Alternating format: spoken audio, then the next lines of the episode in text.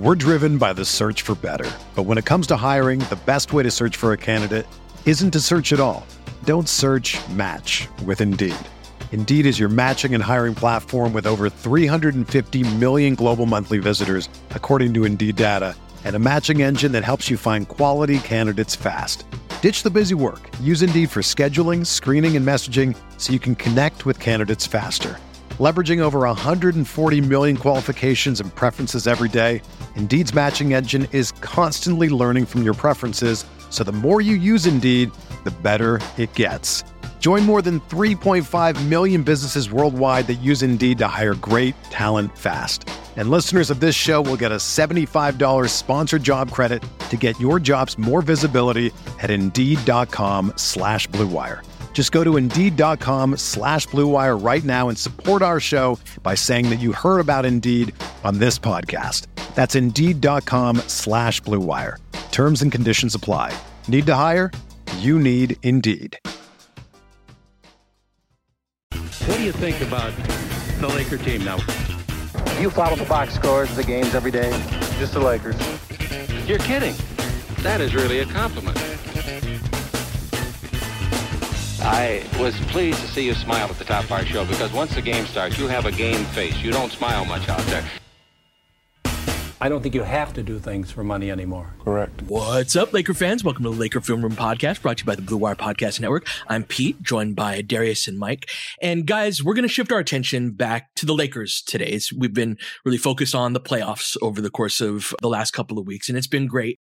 And it's been nice to get a little distance from this Lakers season. I don't know if that's been the case for you, but uh, for me, it's been nice to just have a little bit of separation and immerse myself in good basketball. That's been a nice palate cleanser as well. And I think it's get, started to give us more perspective on how to go forward. And so today I want to talk about our next head coach. And we could talk about specific names if you guys want to, uh, but I'm talking more like who do we need and what do we need our coach to be? And because circumstances matter, D, coaching the Lakers and coaching LeBron and AD and just everything about us is not necessarily, or not everything, but many of the things about the Lakers do not reflect the same thing that the coaching experience would be elsewhere. And you're writing this great series right now for Silver Screen and Roll. And in one of the pieces, you talked about the coach coaching the team that he has rather than the team that he wants. And you were talking about Frank Vogel. And then in another, you were talking about giving the coach the talent that the coach needs to succeed. If you know that he's good at cooking Italian food, like give him the right ingredients to make Italian food. And I'd love to begin that conversation regarding our next coach about what does that look like? Because regardless of what approach we take this season, I think the most important thing that we need to do is just be all on the same page and row in the same direction. Like there's a few different paths that we can take, but we need to pick one and have everybody calibrated toward that.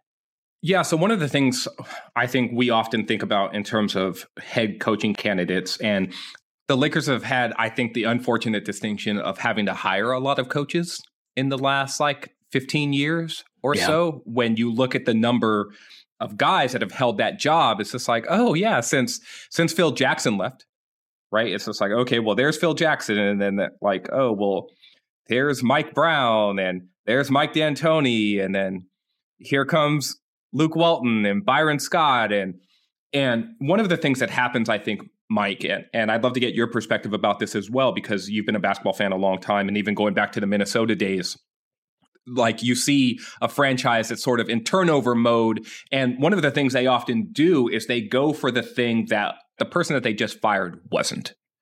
Right.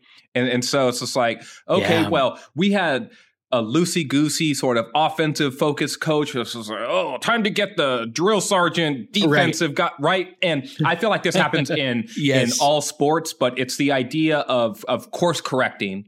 And a lot of times decision makers often go totally maybe in the opposite direction, but like sometimes too far, right? It's just like, because there's a range and you want to stay probably somewhere in the middle, right? Like you don't want a guy that's too extreme in any one direction. And I'm not a big fan of like, oh, we'll just make up for that in the assistants. It's just like, okay. But I also want the head guy, the guy who's ultimately going to make all of the decisions. I want that guy to have as broad a view on things as possible and not just like taking the input from someone who sees things on the other side of the spectrum. And and so the Lakers just let go of a really defensive focused coach. And I think part of the idea might be like, okay, well, what the Lakers really need is a guy who can improve their offense. But I don't look at it like that necessarily. The traits I want in a coach aren't necessarily about schematics. They're about like, okay, well, what are your values? Like, how do you communicate? How do you command a room? Can you build consensus? These are so many like management and personality things, way more so than like what your schemes are, because I think schemes can and should be malleable. And that flexibility that I was talking about in the last post that you referenced, Pete, about Vogel, I thought Vogel showed showed flexibility, but it was a rigidity in the beginning of like what our approach should be and how you apply that to players where it didn't necessarily fit. Like the flexibility needed to be backwards. It needed to be like, oh, I have an open mind at the beginning and then narrow my vision rather than my vision is narrow and then I have to expand it later. The order in which things happen is one of the key decisions that a coach makes. So if that can if that's out of out of whack, even if the decisions are are are correct, right? Like if you do things out of order, that can knock things off of course. It's a difficult job.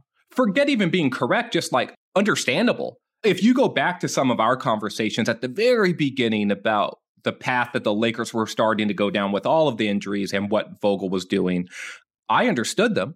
And that ma- and my ability to understand them made them palatable to me in ways that in hindsight maybe they should not have been based off of a set like based off of where those decisions were going to, what path that was going to put you down. Because then you have to use foresight in order to figure out, like, okay, well, then I'm going to have to backtrack somewhere else because we're already down this path. And so we've gone on a bunch of tangents here, but Mike, from my perspective, is much less about like, oh, you're good at coaching offense or you're good at coaching defense. And it's much more about a skill set of dealing with people. Because as I've always said, like, this is a people job and I don't love the labels either when you're talking about not just coaches, but I suppose anything in life. And coaching is a little tricky too because we can watch players, we can watch their film, we can watch the things that they're good at, we can listen to their their interviews, and coaching is just always going to be a little bit more subjective for most people. Like there there are some I think that can that really know the coaching groups well and but for the most part we get okay, he's an offensive coach he's a defensive coach. He's a player's yeah. coach, right? Whatever that means. He's a film room guy. You know, we we put coaches into labels, and in fact, it's because it's because of that lack of that total amount of information, and it's a difficult thing to do. So the reason I think I first try, well, I don't want to say I first learned about it, but I think I first understood this. I happened to my first job in sports was a after some internships was a like a paid internship with the Baltimore Ravens and the head coach at the time, this was 2005 season, was Brian Billick. And they, of course, had won the Super Bowl a few years earlier based on this all time, you know, arguably right there with maybe the 86 Bears, best defense in the history mm-hmm. of the NFL. They mm-hmm. were incredible. It was Ray Lewis and Ed Reed and a bunch of just physical linemen and linebackers. They, they were a, a monster defense. And Billick's reputation when he got that job was the offensive genius of the Minnesota Vikings. That's right. Is, I forgot about that. How, yeah and that's how I went back with Billick because his daughters happened to go to my high school. And then his older daughter, um, shout out to Aubrey, went to Northwestern. So he would come to campus, and I just got to know him well over the. I was interviewing for all these different TV internships. I happened to just go stay with them, and he's like, "Hey, just I just come to the facility, meet the PR guy." I'm like, "Well, I don't want to do PR." And they said, "Well, can you?" Can, I said, "Well, can I do dot .com stuff? Can I write what, like after the PR stuff at 9 p.m.?" And they're like, "I guess if you want to." I was like, "Great." I'll do the PR job. this is look, this is if you're looking for a job in sports media, everybody asks me like, how do you make it in this? Mike just wrote his own job description right there. Yeah. He yeah, was like, yeah. hey, how about you meet the PR guy? And Mike's like, no, no, how about I do this instead? Well, uh, okay. I'll, look, but, but that's how you do it. It's There's so much easier. It's so much easier said than done, though. I had, I had to know the head coach. I had to be lucky enough to get in there, and then they had to actually listen to this idiot intern. Um. So, but yes, it did work out for me. hey, look, we got we all got our different paths. We had a whole pot on this, Mike, but that's yeah. it right there. Is write your own job description. Well, and so the reason I, I bring this up though is because one of those nights in talking to Bill, like he was just explaining to me how dumb this whole thing was. Is how he's like, he's like, do you think I don't understand defense? You know, but I'm Yeah. the offensive guy because Yeah. now he was the offensive coordinator, but he'd played football his whole life. And and again, football even is a little different where where there is a big distinction, but really, what as he explained it, there's not that much. Like if you can coach football to that level, you better damn well know the other side of the football. Of course. if you're going to be a great offensive coach, imagine being able to say like, "Oh yeah, well, I don't know anything about defense."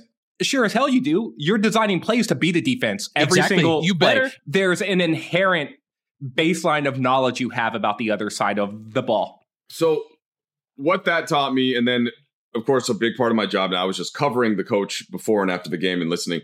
I think there's two kinds of head coaches, and the Lakers have had uh, the Lakers have had some of each. And there's there's one side that's just a really good communicator, good with leadership, sort of a cooler kind of guy that could just get in any room, whether it's NBA players or kids, and they find a way to connect with that group. Then there's another side where it's just coaches that are really good. They're obsessed with basketball, the X's and O's. And the really the excellent coaches are the ones that have both.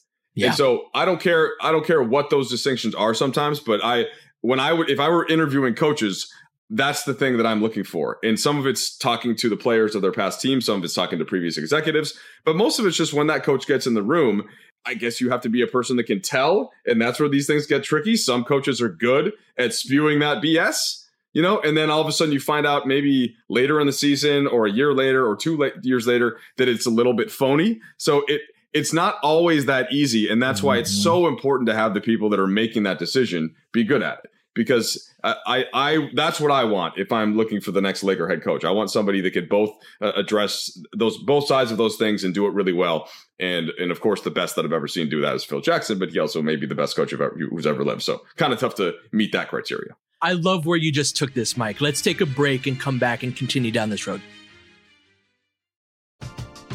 We're driven by the search for better. But when it comes to hiring, the best way to search for a candidate isn't to search at all.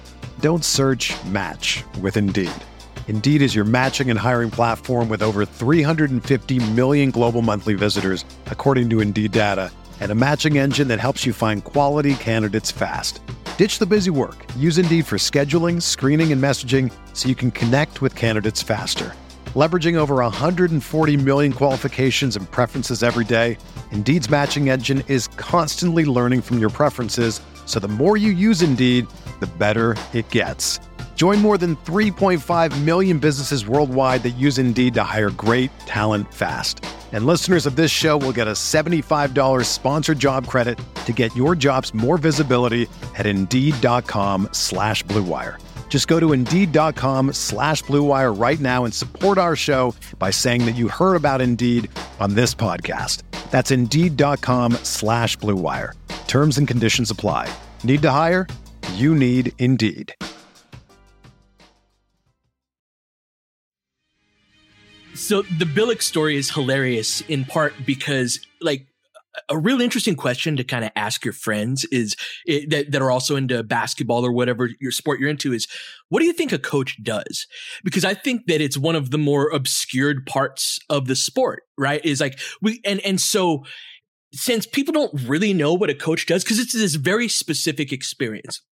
And that's not to say that a lot of people couldn't do it. I, I would actually recommend if anybody ever has the opportunity to coach a youth team or, you know, be an assistant for a high school team. If, if you got the time, it's one of the great experiences coaching a Or team. your kids' teams. Yeah, Yeah, yeah, yeah, exactly. yeah. I, was, I wanted to ask you about about uh, your experience with your boys in a bit and how that's kind of maybe shaped your views of coaching. Watching your boys growing up and their development, and you know they're working with coaches and and all that. And so when the knowledge of something is obscured, where people don't really know what a what a coach does on a day to day basis, reputation becomes super important. It's like, well, this person that I respect thinks that they're an offensive genius or a defensive genius or this guy or a that guy. And then those labels get attached very quickly they, and they get reinforced over time the more that, that we say them. I, I generally agree with your point, Mike, about there being those two different tracks of like the person that connects with everybody and then the topical expertise, the the wonk, right? The the person who just geeks out on the X's and O's of basketball. To me, they are both important. I the older I get, the more I put into the people part of it than the X's and O's and, and all of the stuff that I, I still definitely geek out to, but I put a little more weight on it. But that's one of the things when I talk about there being different denominations in basketball as though it were a religion, D, is that we all kind of have our different calibrations of what matters and what doesn't. And so when we look at this Lakers job, I'm really curious to hear your thoughts on what you put emphasis on considering these specific circumstances. Well, one of the ways that, and I think Mike, your insight here will be, I I, I think particularly important because I remember when Vogel got hired, and Vogel was viewed, and I think rightfully so, as someone who was more on that side of being the wonk, right? Like the guy who was the X's and O's guru, the guy who had a reputation as um, you know, came up through the ranks, never played high level like pro basketball or, or even high level college basketball, and came up as an assistant and a video coordinator and worked in the film room and all of that stuff. The way that it was described then was all right, well, how do you get in with LeBron James? Because remember, at the time that Vogel was hired, Anthony Davis was not yet a Laker and the team was in flux. We talked about this like a pod mm-hmm. about a month ago. Mm-hmm. And so, how do you win over LeBron? Basically, LeBron was obviously very familiar with Vogel. He had played against his Pacers teams a lot when LeBron was with the Heat. But how do you? But now that you're in the room with this guy, how do you get his attention, and how do you hold that that attention? And the way that it was described at the beginning that Vogel was able to win over LeBron. It was through his level of preparation and his understanding of like the defensive side of the ball, but basketball in general, right? Like, and LeBron is such a great thinker of the game that it's said that if you don't have that acumen, mm-hmm. he will see through you and then you won't get his respect. To me, Mike, there's a baseline level of well if you don't have that then then you're maybe lost. You're drawing dead if we were using poker terms here. So i think that there is that baseline level of okay well how smart are you at basketball? And when you think about some of the teammates that LeBron has had with the Lakers and the guys that he's highlighted, and said that he's appreciated. It has been like the Rondos and the Jared Dudleys, and he did have Jason Kidd, and he did have a kinship with Jason Kidd and with Vogel as well. And so, while I'm with you, Pete, that the people part of this should never be underplayed, and in fact, it should be properly rated and it should be valued accordingly.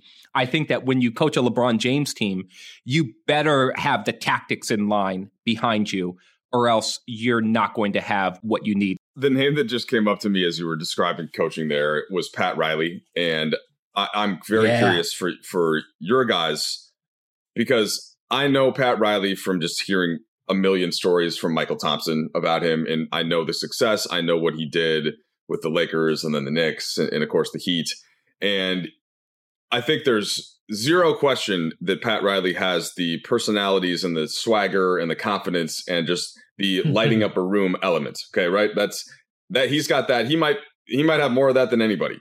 And yep. what I'm curious about then was how you guys saw what what was he from the X's and O's standpoint? How was he from a preparation and from a film room and, and how much did those things merge? Because I really don't know how that evolved over the course of his career. And I think some people right now are watching like winning time, right, and trying to take their cues on what Pat, Pat Riley was like there in this limited dose. But I, I would love to hear your perspective on Riley and how he fit into all that. You just found the link to why I really like Miami. And Pat Riley, when I ask you, Mike, if I were to ask you, think of an NBA basketball coach. The, who's the first coach that would come to mind? Phil. Right. For me, but it's Pat, Pat Riley. But Pat Riley pretty soon after, yeah for me, it's Pat Riley because I grew up during the Showtime. And again, this is something that's not even a rational thing. Like, Kobe was my guy in terms of like he was two years older than me, and he was so he was the first Laker that was ever even close to my age. But if you ask me on a just very visceral level, what does basketball look like? It looks like Magic Johnson on a fast break, right? These are the ages five to eight years old and even younger than that, where it's just like the first experience. Like I don't know anything about the X's and O's or anything about that. And all of that is kind of like learned after the fact. But the thing about Riley is it, so that command, that ability to just, uh, own a room, right? That presence, I think is a big thing in LA. I think that's something that when we hired Phil, it was Dr. Buss, the way I remember it, maybe I'm remembering this wrong, and D, you could help me out here, I think. I remember it being something where Dr. Buss kind of like, so Riley teams were um, always in great shape, right? They, he really prided those teams on being able to run. Those Showtimes teams were built on actual basketball principles, right? Uh, that rebound and run idea, no rebounds, no rings. That's a Pat Riley quote. That Kurt Rambis, AC Green as your rebounder and outlet passer, the ability to throw a good cross court hit ahead, the ability to fill your lanes correctly, uh, out uh, rebounding and then the the guy who gets the board pushing. These are all like actual basketball concepts that you can get good at. This is what I wanted with all of my basketball heart this season was to see freaking LeBron James and Anthony Davis and Russell Westbrook flying up and down the court in lineups where guys could fill lanes next to them and really fulfilling these principles. But these are like actual things that if you drill on and that you really focus on the details, you can get good at. And one of the hallmarks of this Miami team team is there a bunch of dudes who were like their star was like the 30th pick in the draft. They got a bunch of second round picks and undrafted guys who are actually like like I don't know if you watch Gabe Vincent filling in for Kyle Lowry and it's like he was perfectly solid. Like play good defense, knock down catch and shoot threes, hit the occasional elbow pull up off of a handoff. Don't do anything stupid. Like they've got a bunch of guys like that and then they've got a few guys that have some you know raw ability, but that focus on um, on physical fitness and the application of transition principles is the X's and O's that I think Riley really contributed to the game. So let's take a break. And when we come back, I want to talk more about Riles and that type of coach and, and the way that that presence matters.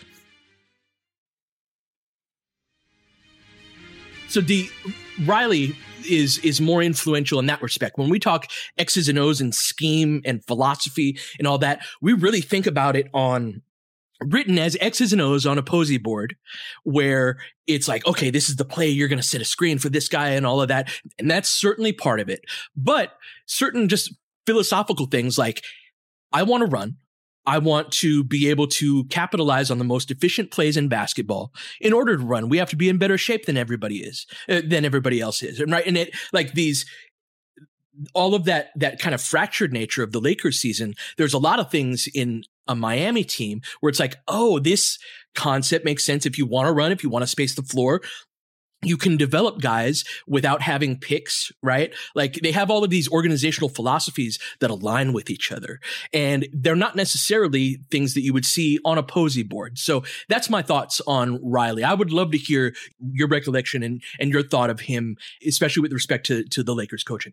So one of the things that I think stands out to me about Riley is his ability to sort of evaluate the players on his own team and determine what the best course of action was to optimize them. Mm-hmm. Right. And so that is X's and O's based, but it's not place. Mm-hmm. Riley inherited a championship team. That doesn't make him like, oh, well, you don't discredit him for that, but you understand how fortunate he was because of that most coaches don't get that opportunity. Steve Kerr got that opportunity with the Warriors. Now, he coached them to their first championship, but they were primed at that point to go on the type of run. And Kerr enabled them by doing very similar things to Riley, which was here is an ethos that will work for this specific group. And I'm going to implant it with this team, and then they're going to then become greater than the sum of their parts when the parts are all luxury level parts right? So it's just like, oh my goodness, I'm building I'm building a team where all of these pieces are some of the best iterations of the parts that you would need in in order to build a team. And so one of the things that Riley figured out was, all right, well, what are the strengths of my team? Those are pretty well established by the point that he took over. But how do I then manage that in order to optimize the players? And the interesting and then he did something different with the Knicks that he did with the Lakers and he took the sort of bruising identity that existed within the Ewing and and the Oakley and all of those guys and said, okay, well, this isn't going to be a run and gun team, right? My guards are Doc Rivers and Derek Harper and Greg Anthony, right? I don't have a Magic Johnson to run the fast break. So we're going to slow it down. We're going to play through the post more and yada and on and on and on. And so Riley's adaptability as a tactician, as an X's and O's person, was more based off of who the players that that he had. And in a way, that's probably what the Lakers needed a little bit more of this season.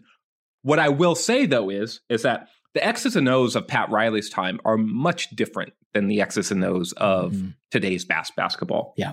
Just the the advent of of defensive three seconds and the ability to play zone and the removal of the illegal defense rules of the old illegal defense rules that Analytics. changes the yep. yeah yep that changes the geometry of the court and the alignments that are going to work and so you talk about the triangle offense and they call that the triple post well those Showtime Lakers actually had a triple post half court offense because guess what? Kareem was posting up, and then James Worthy was posted up, and Magic Johnson was posting up, and all you had to do was float a guy up to the top of the key somewhere, and his defender had to follow him by and, rule. By rule, and then you created the space that way. And so your ability to understand offensive tactics and implement them is super important. The through line to me, though, and getting back to this Lakers search is being able to communicate with LeBron James and get a LeBron James team to look a certain way offensively that maybe as he ages isn't always going to look the way that it looked when LeBron was like 5 years younger. Amen. And communicating that and having the gravitas and the ability to generate and maintain that buy-in from a LeBron James, that's that's the part of this that cannot be overlooked. And that's the part, Mike, where you talked about being in the room earlier, right? Well, that's the part that the people who are making this hiring decision, when they're in the room, they're going to need to be able to read it and they're going to have to be able to see it. And for all the like, oh, well, it's a, the stuff that Rob was saying during exit in, in interviews about all decisions come back to me and and I'm going to it's a very important that I be looked at as the sole decision maker. And is this your, will, is, we will is this be, your Rob Pelinka voice? We will be getting input from. no, this is my like I'm bullshitting you voice, oh, but I'm coming okay. off professional enough. But Rob's going to have to understand what LeBron needs, even if he even if LeBron is saying something different. Right? And that's what didn't happen when the Lakers traded for Russell Westbrook. LeBron is saying, This is what I need. This is what I want. This is what's going to work for me. Right? In theory, right? But reports in terms of how much influence LeBron had. But when you're in the room making the decision, sometimes you have to know better. And so I'll be when you're making this decision, you have to understand what is actually going to propel this team forward. So what is that? What's the answer to that, guys? Like I'd be interested to hear from everyone else here because I don't necessarily know, but that's the conversation to be had. Yes, it is. Yeah, I think the the ideal situation is the Lakers make a coaching hire and they find you know the, the Erik Spoelstra that sticks for 20 years and this is this is how. And, and this, by the way, this almost never happens, especially this right. day and age, and especially with this kind of roster. But that's the ideal. Is there a, co- a coach? And for me, I do like the idea of a younger coach and and a coach who's kind of seen by his his own coaching peers as the up and coming guy. You know, as and that's those are conversations that I know some names of these guys just from talking to coaches. But mm-hmm. those aren't the names that you typically hear of the guys that are interviewing. Because especially when you're when you're a franchise and you're starting to kind of leak to Woj or whoever, and this is not the Lakers, by the way. There, there are a couple other open jobs, and you're you're seeing, you know, hey, here here's who some of the candidates are, and it's the names that you've been hearing the last couple of years. And there's that stuff gets complicated by whoever the coaching agents are and then whoever the guys are on the teams that are good and that have sort of been been on that stage when everybody's watching one team. Okay, so who are who are the assistant coaches on the Bucks of the last couple years? And, and so there's all kinds of things that go into this, and sometimes that's the right answer, sometimes it's not. But to just enter one other thing that we'll probably won't have time to get to in this pod there's there's become this there's been two young types of younger coaches that have been having success lately. One has been the the former NBA kind of role player journeyman guy like the Willie Green and Monty yep. Williams and Ime Udoka is most recently in this this field. Pat Ty Riley, Lue. Phil Jackson. This one goes back. Yeah, yeah. That, and that one goes back. But but right now though, there's that's those sure. guys have been getting hired a lot. And then there's the the film room lifer coach didn't really play at a high level, but maybe he played at Portland, like Erik Spoelstra. You know, maybe he played D D three and uh, like Frank Vogel, and then got himself over to Kentucky to be the manager. Um, maybe Quin Snyder, who was a, a high school stud in Seattle, mm-hmm. uh, went to Duke, but was not a, a star at Duke, like good player. Yeah, t- uh, mm-hmm. Taylor Jenkins. Like there's so these are kind of the two different types of coaches, and then you have the the slimmer one, the the the one that doesn't happen as much, but the Chauncey Billups or the Jason Kidd like the guy that was an all star that commands that respect immediately. So there's all these types, and then whoever w- once we see guys getting interviewed, we'll put them into one of those types. And so what I think is the best, and why Spoelstra I mentioned specifically, is that he he has the type of the coach who's the grinder and the lifelonger, but he's also got that swagger. And when Vogel would talk about swag, he would be talking about like Rondo. But you'll hear players talk about Spoelstra as having that swagger. And so sure. that to me is kind of what I like. I, I like a, a, guy who's the lifer that absolutely has every basketball answer, but then also can tell a guy to sit the f down, you know, and and I don't care who you are, and and that's again that's harder to do with this Lakers team and with LeBron and with the whole hierarchy than it is other places. So there's the please pete there's a lot there i don't i, don't, I, I apologize no I, no please spew. i want to i want to get into it i actually want to get into it more it's like what is that like what darius saying is you got to have LeBron's respect. We are hierarchical in nature. This is not a democracy, right? this is something where we have clear leaders and we, when we're at our best, we have players at different echelons, right? You have, and everybody knows their role. They embrace their role. One of the coaching mantras was be a star in your role. And that is how it is. And so getting the respect of our stars of LeBron and AD is priority number one because in order to row in all of in all of the same direction everybody needs to be on the same page right can I, and can i please. can i pause you on that so a young coach coming in and like, getting that type you're, uh-huh. when you say you have to have the respect of lebron and ad you're almost eliminating like anybody that people haven't heard why? of to some degree why um I think that I, I, so I think mean, that you could earn LeBron and AD's respect. No, so I Okay, so I think we're we're basically saying the same thing now. I'm saying okay. that so the narrative of you have to have get a, a, guy's respect. The names you start to hear after that are like longtime broadcaster X or right. But that's that's based on that goes back to what we were talking about earlier, though, Mike, about like the whole projection of yes, ag- and then agreed. the reputation Good. and so, all that. Like, so we're in the same so, like, place. Like, so, you know how much more LeBron knows about basketball than all of us? Like, you don't think yes. that's what D was talking about earlier about like, oh, if you don't actually know what you're talking about, you're going to say something stupid in a film session or something where it's like Le- that LeBron is like paying attention, oh, yeah. but then like, question. wait, yeah, what? You, you yeah. can't ask him about, if you, if you ask him a question about the game, he'll look at you like, right. what?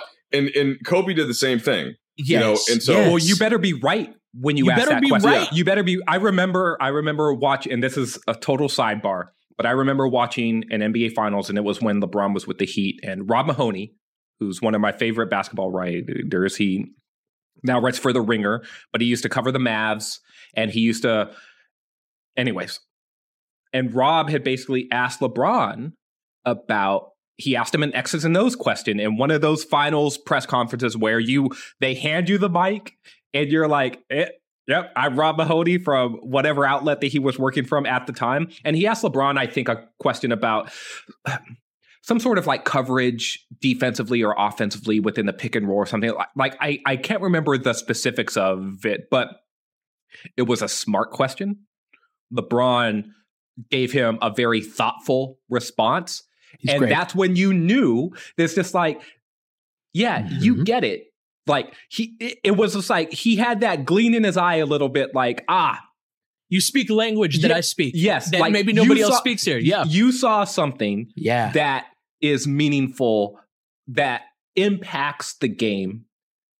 Right. It's not the most important thing. It's not a highlight play. Uh, it's not what were you thinking when question. It's like they were doing this. You started to do that. What goes into that yada right? And it's like ah yes i see it that way. And and so mike in getting back to you there there is a part of that where it's just like that that sort of communication you need that inherent within you. And too often we do eliminate the the guys whose names we had not heard. And i honestly think that the lakers as an organization have too often gone for the names that they do know rather than taking more of a chance. And this goes back to Pete's point about when the Lakers hired Phil Jackson. Now, Phil Jackson was a name that everyone knew. And so there was this idea of like, oh, there the Lakers go again, just hiring the highest paid dude that they could get it, because this narrative has gone back. Like yeah, they get the stars. But Phil had the goods though. So it's he one did. thing if you oh, bring yeah. that guy in that's got mm-hmm. the goods, then then it's fine. You can be as big of a star as you want. It's just it's more of the like did who knew who Nick Nurse or even like Chris Finch now. Uh, that's to be determined. But there's those those type of guys that were coaching in England, right? Could that guy get LeBron's respect? Well, sure. If they sat down and talked about basketball for ten minutes, and you'd be like, oh, okay, that's you have an you have a baseline of what I need. Now you also need to have a little swagger with LeBron, but that's that's another thing. What but also the the way that we view those coaches as, as, successful is by taking teams that were bad or below average and like, hey, look at them. Like they're, they lost in the first round. And like that was probably the ceiling for their talent. Like you, there's a certain amount of mutual bas- basketball respect I think we have for teams that like get about as far as they should go. It's a whole different equation when you've got championship expectations in LA with the Lakers. And so like being able to do that is not necessarily the same thing as, but Phil also came in with those credentials. Like that Chicago was the center of the basketball universe during the nineties. And so like there was no situation that Phil Jackson could walk into and be like, oh, Shaq and Kobe and the Lakers and Jerry West and Dr. Buss. Uh, man, all fine. And that's not true of everyone. Nothing was too big for a guy like Phil Jackson. And that's the that's the backdrop or the that's the baggage that he brings with him in a positive way. Right? Mm-hmm. And so whenever we talk about the Lakers, and I honestly think it makes Lakers fans sound obnoxious at times to talk like this. But watching the team for decades on end, you understand that it's rooted in truth. Is that there is a little bit extra of spotlight, of pressure, of just, oh, damn. Why can't everybody shoot in LA? Right. You know? Like this is, it's all this is what yep. it is. I honestly thought that one of the reasons why it was a bit of a rude awakening for Russ. Mm-hmm. It was the he was billed as the star and a homecoming, and this is all going to be great for him. And look, I lapped up those storylines as well. Like, oh, I'm mm-hmm. a kitten and warm milk. Here comes yep. Russell Westbrook. He's going to be motivated and yada, yada, yada. But what happened was what happens to nearly every other star or any other player who is placed into a prominent position within the organization or a head coach as well is that when the lights come on, you better perform. And because the expectation to perform is going to be right in your face every single time you step onto that basketball court. And when, in the same way, Mike, that Alex Caruso talk, talked about man, I go around town, people know my name. They're coming up to me and they're asking me for they're asking me for autographs, and he's Alex Caruso. Right? That same idea of they showed him that love because he was he was playing to his level, the level that he was playing to, right? If you're the opposite, if they think that you should be playing better, that it's same feeling goes around you the way that that cloud of dirt goes with Pigpen in in the Peanuts cartoons, where it's just like, oh, there's that there's that stink that's just following you around because you ain't got it, and every and you feel you feel that, mm. and if one thing happened to Russ that he probably did not expect was going to happen to him in his hometown, it was that. It was that that permeation of stink that just sort of followed him around where suddenly you can't shake it. And that if that gets into you and you don't have the ability to sort of forget that to to disregard it and to come back and be like nah like whatever. I'm back at it. Then you're going to struggle. And a head coach whoever the head coach is that's the part of things where i feel like oh he's going to need to understand what it's going to be like to be here and coaching this team and coaching the Lakers and all of that that goes into it, coaching LeBron, everything else, right? And so that's the interesting part to me is not everyone's built for it. And finding the guy that is is super important we got to wrap up here. I could talk about this for another 45 minutes, and I, I think we will. Let's continue this conversation. Great to get this one uh, kicked off. We'll be back tomorrow. We may continue this conversation, may talk playoffs, seeing how uh, things go tonight. But until then, you've been listening to the Laker Film Room podcast. We'll catch you guys next time. James has got it in low to McHale. McHale wants to turn. He's double team. Just pass out of front. Broken up by Worthy. Tip to Magic. Worthy dies on his belly. Magic scores. There's Magic got it. Magic fires. It's good. They will Lakers win the game. The Lakers win the game. Rebound is Lonnie. Three seconds left. Van Exel to win it. It's on the way. Good! Kobe Bryant, 48 points, 16 rebounds. Shot ties an NBA Finals record. A lot of Laker fans well, sticking around for this. You're seeing something that's very rare indeed a Laker to get MVP chance right, in Boston. In Boston. Of all places. Are you kidding me? Kobe. Hard to believe. Are you kidding me? Unreal. Are you kidding me? Lakers looking to push. Bryant spinning in the lane. Back for Gasol. Pretty pass. And it's back to a three-point game. Kobe Bryant picked up by Bell. There's the move.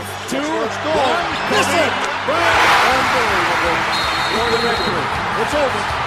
Shot clock now to five. Bryant. Yes And that was a little tap to Alvin Gentry. Add insult to injury, Kobe. I mean, what a shot. I mean, you can't defend that. Are you kidding me? 2.1 seconds remaining. Denver a foul to give. Jokic trying to disrupt Rondo. He puts it in. Here's Davis, 4-3 in the win. Oh, it's good! Anthony Davis has won it for the Lakers! James again. Oh, he hits another one. LeBron James putting together a closing quarter against the Nuggets. This historic 2020 NBA championship belongs to the Los Angeles Lakers. The Lakers conquer the bubble, and banner number 17 will soon hang in the rafters.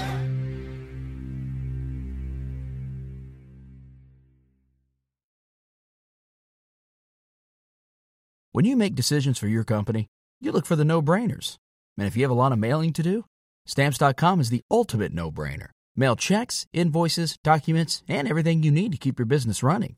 Get rates up to 89% off USPS and UPS. And with the mobile app, you can take care of mailing on the go. Make the same no brainer decisions as over 1 million other businesses with Stamps.com. Sign up at Stamps.com with code PROGRAM for a special offer. That's Stamps.com code PROGRAM.